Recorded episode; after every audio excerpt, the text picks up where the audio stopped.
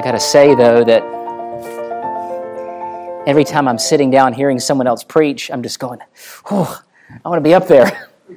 I'm glad to be back and be in the pulpit this evening, and I hope that by God's grace, He will continue to teach us from His Word this evening. Ecclesiastes chapter 1.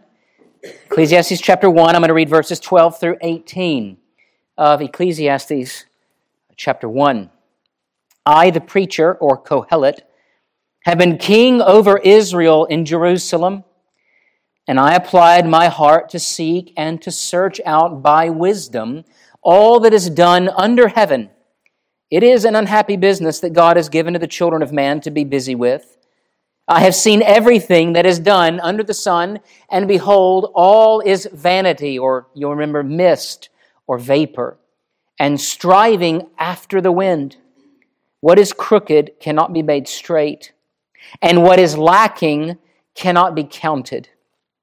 I said in my heart, I have acquired great wisdom, surpassing all who were over Jerusalem before me, and my heart has had great experience of wisdom and knowledge.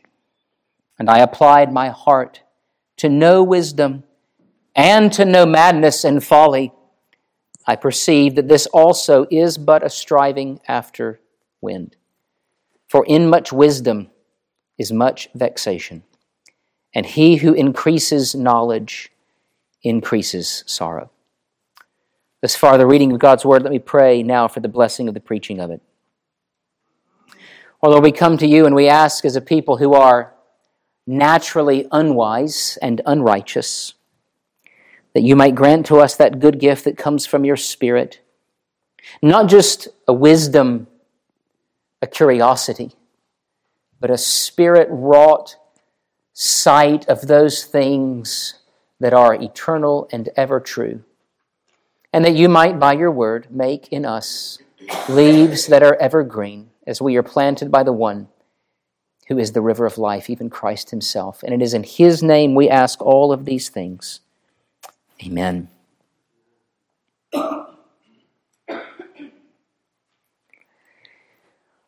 Uh, as we move through this book, I want us to remember to stay positive.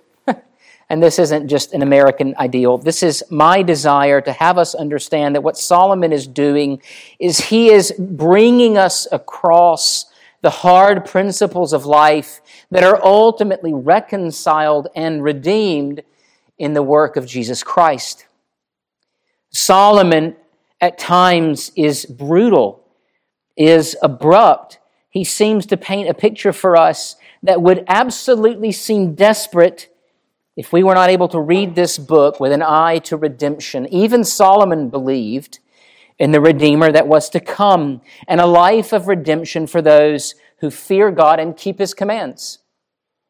And so, as we read the book of Ecclesiastes, let us always remember that what Solomon is painting for us is a biblical worldview of life under the weight of sin. I sent out one of those little summaries as I do each week of each sermon. And there I quoted from Leland Ryken as he's speaking in his own commentary on the book of Ecclesiastes. And he says, The theme of the book, far from being a problem, is a virtual summary of the biblical worldview. Life lived by purely earthly and human standards is futile. It's the wrong kind of vanity. But God centered life is an antidote. Ecclesiastes helps that from becoming a cliche. And Solomon wishes for us to know what it means to be one who lives life in light of eternity. Now, here is what I cannot stop thinking about when I read the book of Ecclesiastes. And I, I've tried to not use many examples from pop culture. But if y'all seen the movie WALL-E, I can't think of a better example of the book of Ecclesiastes. WALL-E opens with this robot who's programmed to do one thing, and that is collect garbage, bring it into his body, make it into a cube, and then stack those cubes over and over again. And there is this persistent, now I know he's a robot, but it is a movie. And so he's more than a robot. He is a character that is meant to represent the ideal. And that is the ideal of contentment with a regular, monotonous life. How do you take joy in stacking trash? I think I emptied the trash three times today. How do you take joy in stacking trash? And then, when WALL-E finally encounters humans, whew, it's not an encouraging picture. WALL-E is transported aboard this space station uh, by way of a series of sort of accidents that take him up into this rocket, where humans now live on this uh, just this immense spaceship, and they're sitting in rascal electric scooters that float, and they're watching television that's right in front of their faces, and they're drinking what has to be some kind of high caloric soda, and they can't even walk. They have grown so accustomed to amusement and entertainment, they have lost the ability to even understand what work is. And of course, WALL-E, like Solomon in the book of Ecclesiastes, comes in and disrupts their lives. That is what Ecclesiastes is for a sedentary Western world. Oh no, Solomon has come to tell me the way things really are. And that is what we need to learn from the book of Ecclesiastes. And so he moves us through this wonderful letter. And I want to take these next seven verses, verses 12 through 18, under these headings. It's a little bit, I changed things around a little bit, so they're not listed in your bulletin properly. Roman numeral one is the issue. And then I bumped Roman numeral one down to number two, one man's search for meaning. Number one, the issue. And number two, one man's search for meaning. Now, what is the issue? What is the problem? Well, here is the problem, in essence, that Solomon has addressed already in verses 1 through 11. We have no real power over creation. What is expressed is that there is, there is a domain in which men exercise authority, and that authority goes no further. Even if we were to explore the furthest reaches of this galaxy or even to another galaxy, we would still be within the fishbowl that is God's created order. We cannot escape it. And so all of this life, Solomon calls life under the sun. And so what he's doing in verses 1 through 11 is confronting the pride of men by putting them in their proper place. I'm talking about the type A control freaks. You know who I'm talking about? the OCD people. Everything has to be in its place, and if it is not, then I'm going to lose it. Not just over the little things, what we might call the anxious biddies that talk, and they're constantly complaining about this or that, but philosophical humanism. So, not just anxiety on a personal existential level, but corporate dealings with anxiety that have become the, the sort of sophisticated removal of God as judge that all men are very much aware of from their lives. And so they create a life for themselves that cannot be sustained. And despite their efforts, revelation is constantly going on the door of their hearts no, that's not working. One pastor puts it this way An unbeliever is like someone who is in a swimming pool and he has his or her hands down in the water holding the beach ball under the water that is the reality of God's being and call to be worshiped, which is fun. Because if you enter into the realm of apologetics, I use this in my class, you're just going up to them and you're kind of poking their arms trying to get them to release the beach ball as it floats up, and then they are confronted with the truth of God's revelation. That's what man is doing all the time. And they're tired from this, trying to keep the beach ball beneath the surface. And one of the things that men tell themselves is, I have real power.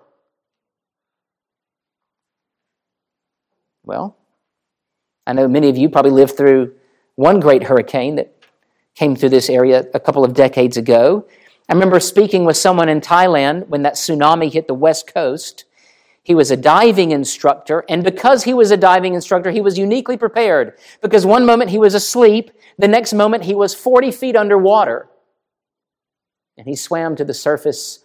It took about a minute and a half to move through the garbage just to get to the surface. One minute you're asleep, the next minute you're underwater. Man has some power. Man can build panels that capture sunlight. Man can build these enormous um, windmills that harness the wind, but what if the wind stops blowing? What if the clouds cover the sun? In fact, in some way, this is what God is teaching the Egyptians in the book of Exodus and also the Israelites. Men, in their unsophisticated nature, of course, these ancient Egyptians worshiped creation, but we don't do that anymore, do we? We don't worship creation at all in the 21st century in the West. Of course we do. We are as equally obsessed with creation or nature, as it is often referred to, to the point that we have sort of entered into this frenzy of pagan fear that creation, that nature is out for us. And she is coming for us. We've even attributed to her a personal quality well, what God teaches Egypt and Israel is that He is Lord over all of those things. Man is not. Man actually has no real power over creation. And not only that, but we have no real leverage over our generations. We've sung recently in our worship, not today, but a couple of Sundays ago, that the wealthy, even though they amass all of this fortune on the day of their death, it stays in this life. They cannot take it with them. And they cannot appeal to the majesty of God and say, I'm rich. I've got 600,000 followers on YouTube. Can I sell you something, God? God isn't impressed by those people. None of their influence counts anything, not only before God, but even before us. For as soon as they arise, they are gone. The 15 minutes of fame is a real principle.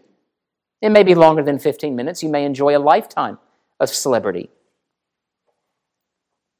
But the cycles of nature and the unending generations of men present a problem. And so we are ever seeking to escape so that we may not believe about our lives. My life isn't mist. My life isn't vapor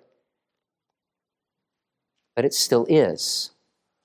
Because the power and the purpose that men have is ultimately tethered to our creatureliness and, as we'll see in a moment, our sinfulness.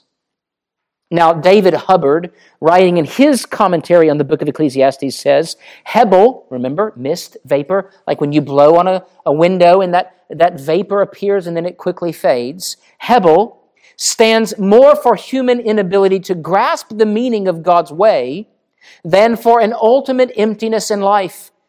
It speaks of human limitation and frustration caused by the vast gap between God's knowledge and power and our relative ignorance and impotence. The deepest issues of lasting profit, of enlightening wisdom, of ability to change life's workings, of confidence that we have grasped the highest happiness, all of these are beyond our reach in Kohelet's view. They're beyond our reach. So long as we seek those things that are under the sun, or happiness, satisfaction, ultimate meaning, under the sun, whether it's an idol of family, an obsession with a, a boy or a girl or a spouse or a job or a possession. If I get that thing, I will be happy. And as soon as you get that thing, you see someone drive by with the next trim level up and you go, wait, no, no, no, no, no. That, it is an insatiable appetite. And so, this search for satisfaction can never be satisfied if we are looking to the stuff of earth. Whatever we are, we are limited creatures with limited efforts and limited scope. There is nothing new because as much as we improve, we cannot rise above the limitations imposed upon us by our Creator. And, excuse me, and by the fact that we can never be anything other than creatures. And so we are limited by our being, The fancy word for this is our ontology. We're creatures, we're humans.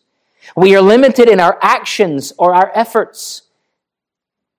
We are creatures and it is inescapable. There is only so much that we can do, and even wisdom itself is good. But what does Kohelet say here? Ultimately, it cannot save. In fact, what wisdom does is it turns up the light. It sets the dimmer switch to 100% on the way things really are. You've heard the phrase knowledge is power? No. Knowledge is a burden. Knowledge is a burden. You've heard it said, you don't want to know how the hot dogs are made. Why? Because you would never eat another hot dog again.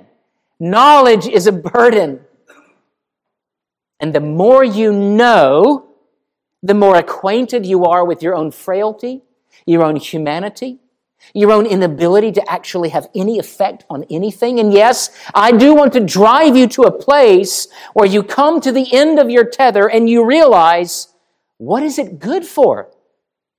All of these books, all of this knowledge. In fact, what Solomon is doing in verses 12 through 18 is he is taking us on a biographical journey to the end of the tether so that he might communicate to us where true satisfaction, where Hebel can be redeemed. Children, I want you to listen. Your parents have made mistakes.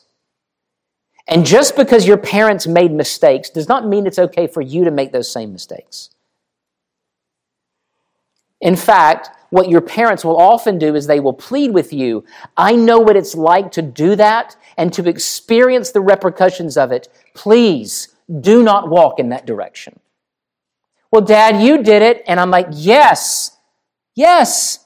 But let's apply that logic to anything else and let's just see how substantial that is, right?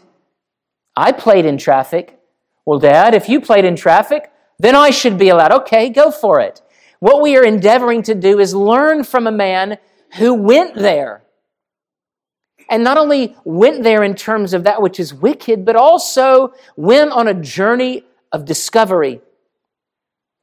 And in this journey, he has something to tell us. And that leads me to my second point one man's search for meaning. Now, there is a little bit of precedent for this in Scripture. When God made Adam, he put him in a garden and what Adam was doing in the beginning was naming. He was classifying. He was ordering. He was giving the creation greater beauty and bringing order from chaos, not sinful chaos, but giving Adam a mission. Adam had this mission, and that mission was to go into creation and begin to classify. That's a giraffe. He didn't use the word giraffe, but I'm going to say giraffe. That's a hippopotamus, or whatever he saw. He began to name things according to the mind and the intellect and the wisdom that were given to him as a man made in the image of God. And when he went out and he saw all of these things, he came back and he realized, I can't do this alone. And there is not one creature out there who can help me that is like me. And so God said, What? It is not good for man to be alone. Now, let me ask you this question Did God know what was good for Adam? And if God knew what was good for Adam, why didn't he give him a wife in the first place? Because he wanted Adam to learn what was good for Adam. Not that Adam was sinful, but he was incomplete in his knowledge. And how much more glorious the gift when you understand your need for it, your completion through it, than just to simply be given it and never having lived without it. What Solomon is doing is he is taking us through the steps so that we might see with clearer sight exactly what his biographical journey in understanding what Hebel and wisdom and the relationship of those things are so that we might learn better. So what did he do? I, the preacher, have been king over Israel in Jerusalem. And I applied my heart to seek and to search out by wisdom all that is done under heaven. There is his mission statement. I'm going out and I am endeavoring to understand the way things are. And so Solomon, like any scientist, would go out and he'd pick up a leaf. And he'd look at that leaf and he'd look at the tree and he'd learn the relationship between that leaf and that tree, or he'd go out and he'd see the people working. And he would understand how sort of irrigation systems work. And as he goes out into creation, guess what he learns?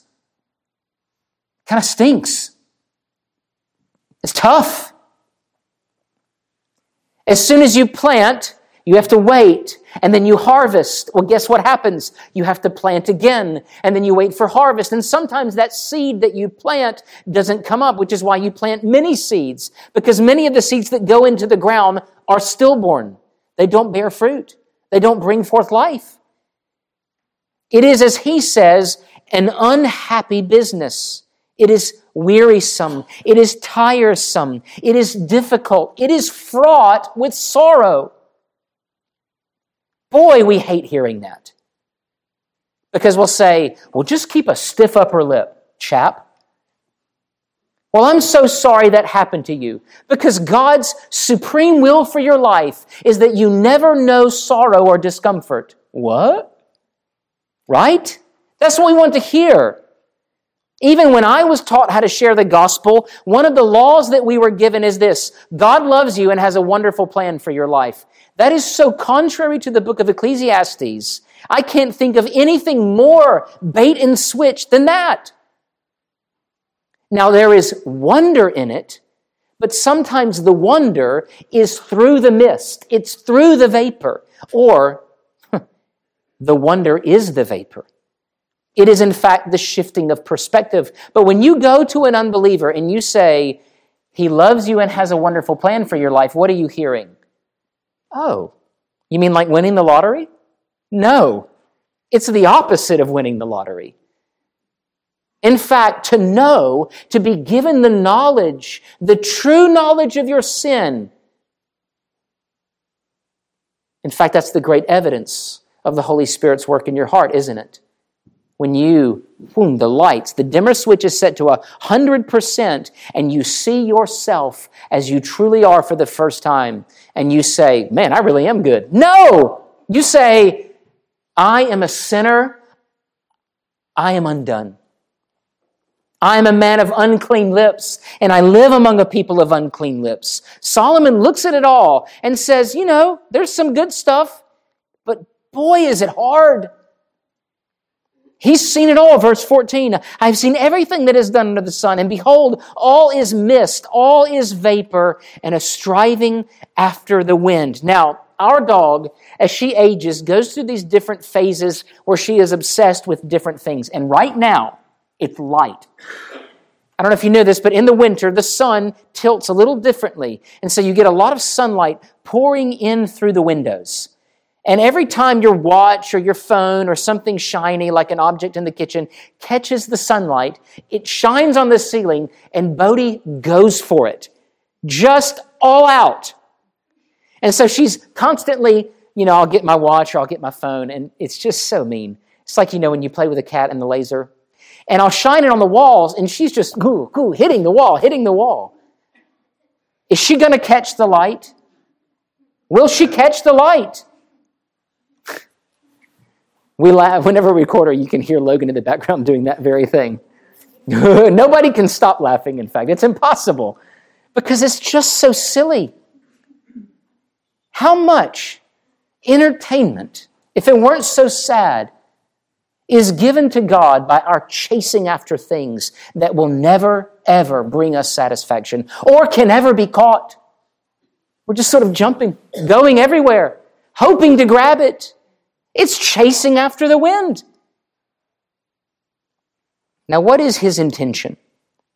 As he is writing, this is what Robert Johnston, a, a commentator of sorts or a biblical scholar, says Kohelet's intent in his writing is to pass judgment on man's misguided endeavors at mastering life by pointing out its limits and mysteries. He would prefer that man replace such false and illusory hopes with a confidence based on the joy of creation as God's gift. A gift. Not God, but the gift of God.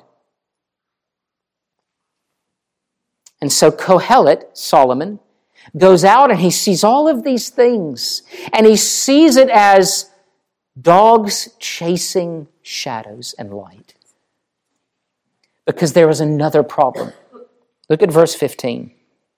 What is crooked cannot be made straight, and what is lacking cannot be counted. What is he talking about?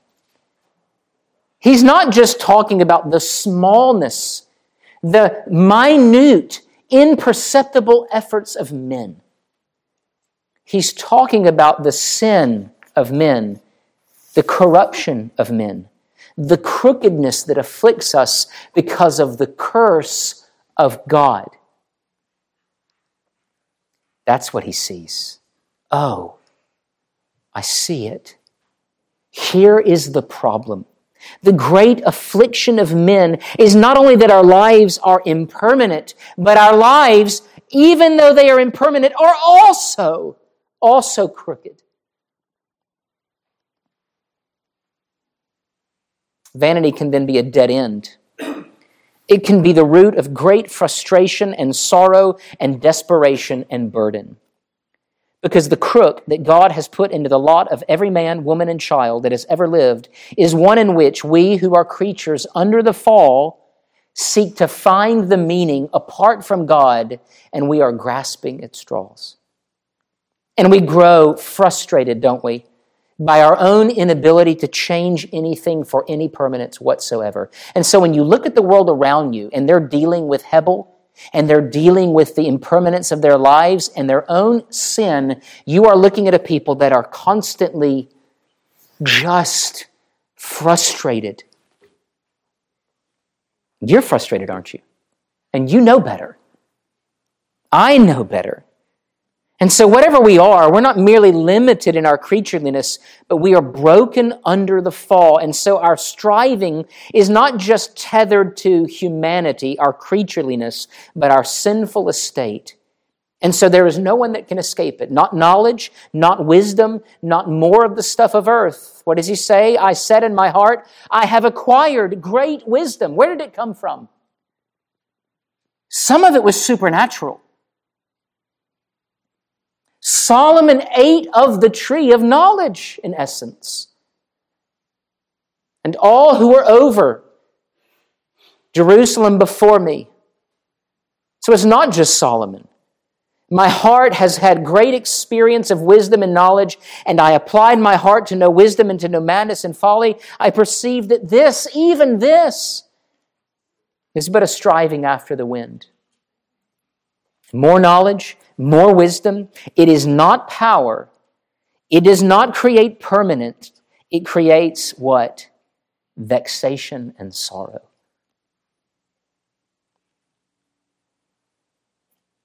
Now, what he's not talking about is a kind of sadism, a kind of obsession with sorrow.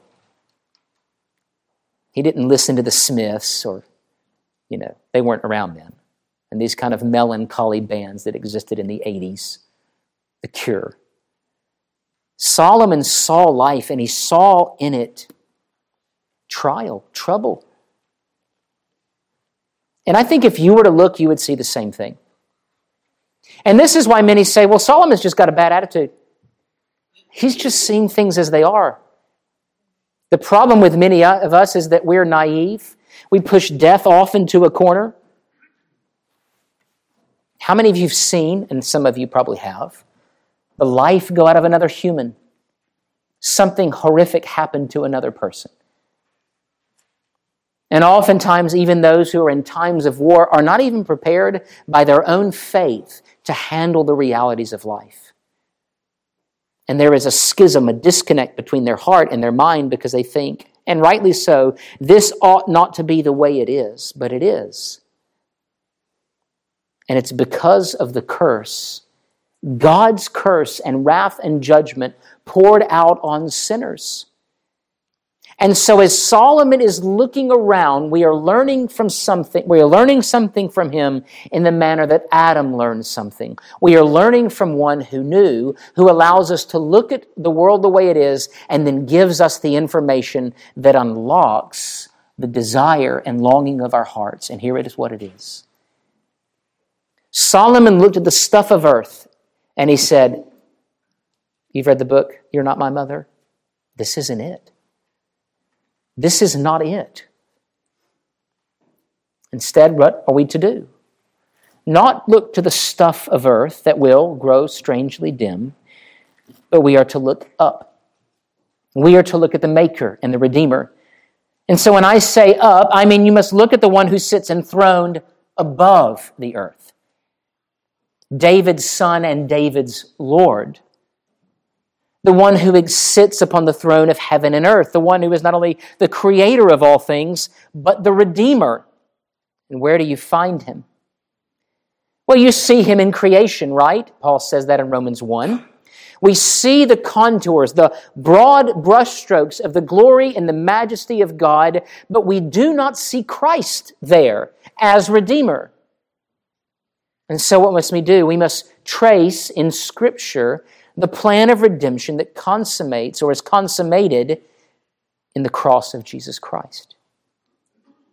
It is there that we find the way out of mist and vapor. You must look to the cross of Jesus Christ. All of creation and the whole testimony of Scripture proclaims to the searcher seek not meaning in the mere stuff of earth. It's not even in the search. This has become the thing, right? There is now this sort of Western or Eastern Stoicism that has crept into the West and into the church. It is in seeking that we are found. What? does that even mean? You just haven't made your mind up and you want everybody to be excited about the fact that you're an agnostic. No. The only hope is that we are found by Christ, that we are redeemed, and that we seek all wisdom and knowledge for the glory and wisdom and knowledge of God are bound up in whom? Christ Jesus. He is the eternal Logos. And I think this unlocks for us even that parable of the pearl of great price. When that man buys a field and he finds that great treasure, and he sells everything he has just so he might have the treasure. We are to be those who seek value, who understand that wisdom and purpose and permanence does not come by those that are mist dwellers or but shadow, who have no weight, but the one who is weighty, Christ Himself. Let's pray. Oh Lord our God, we do.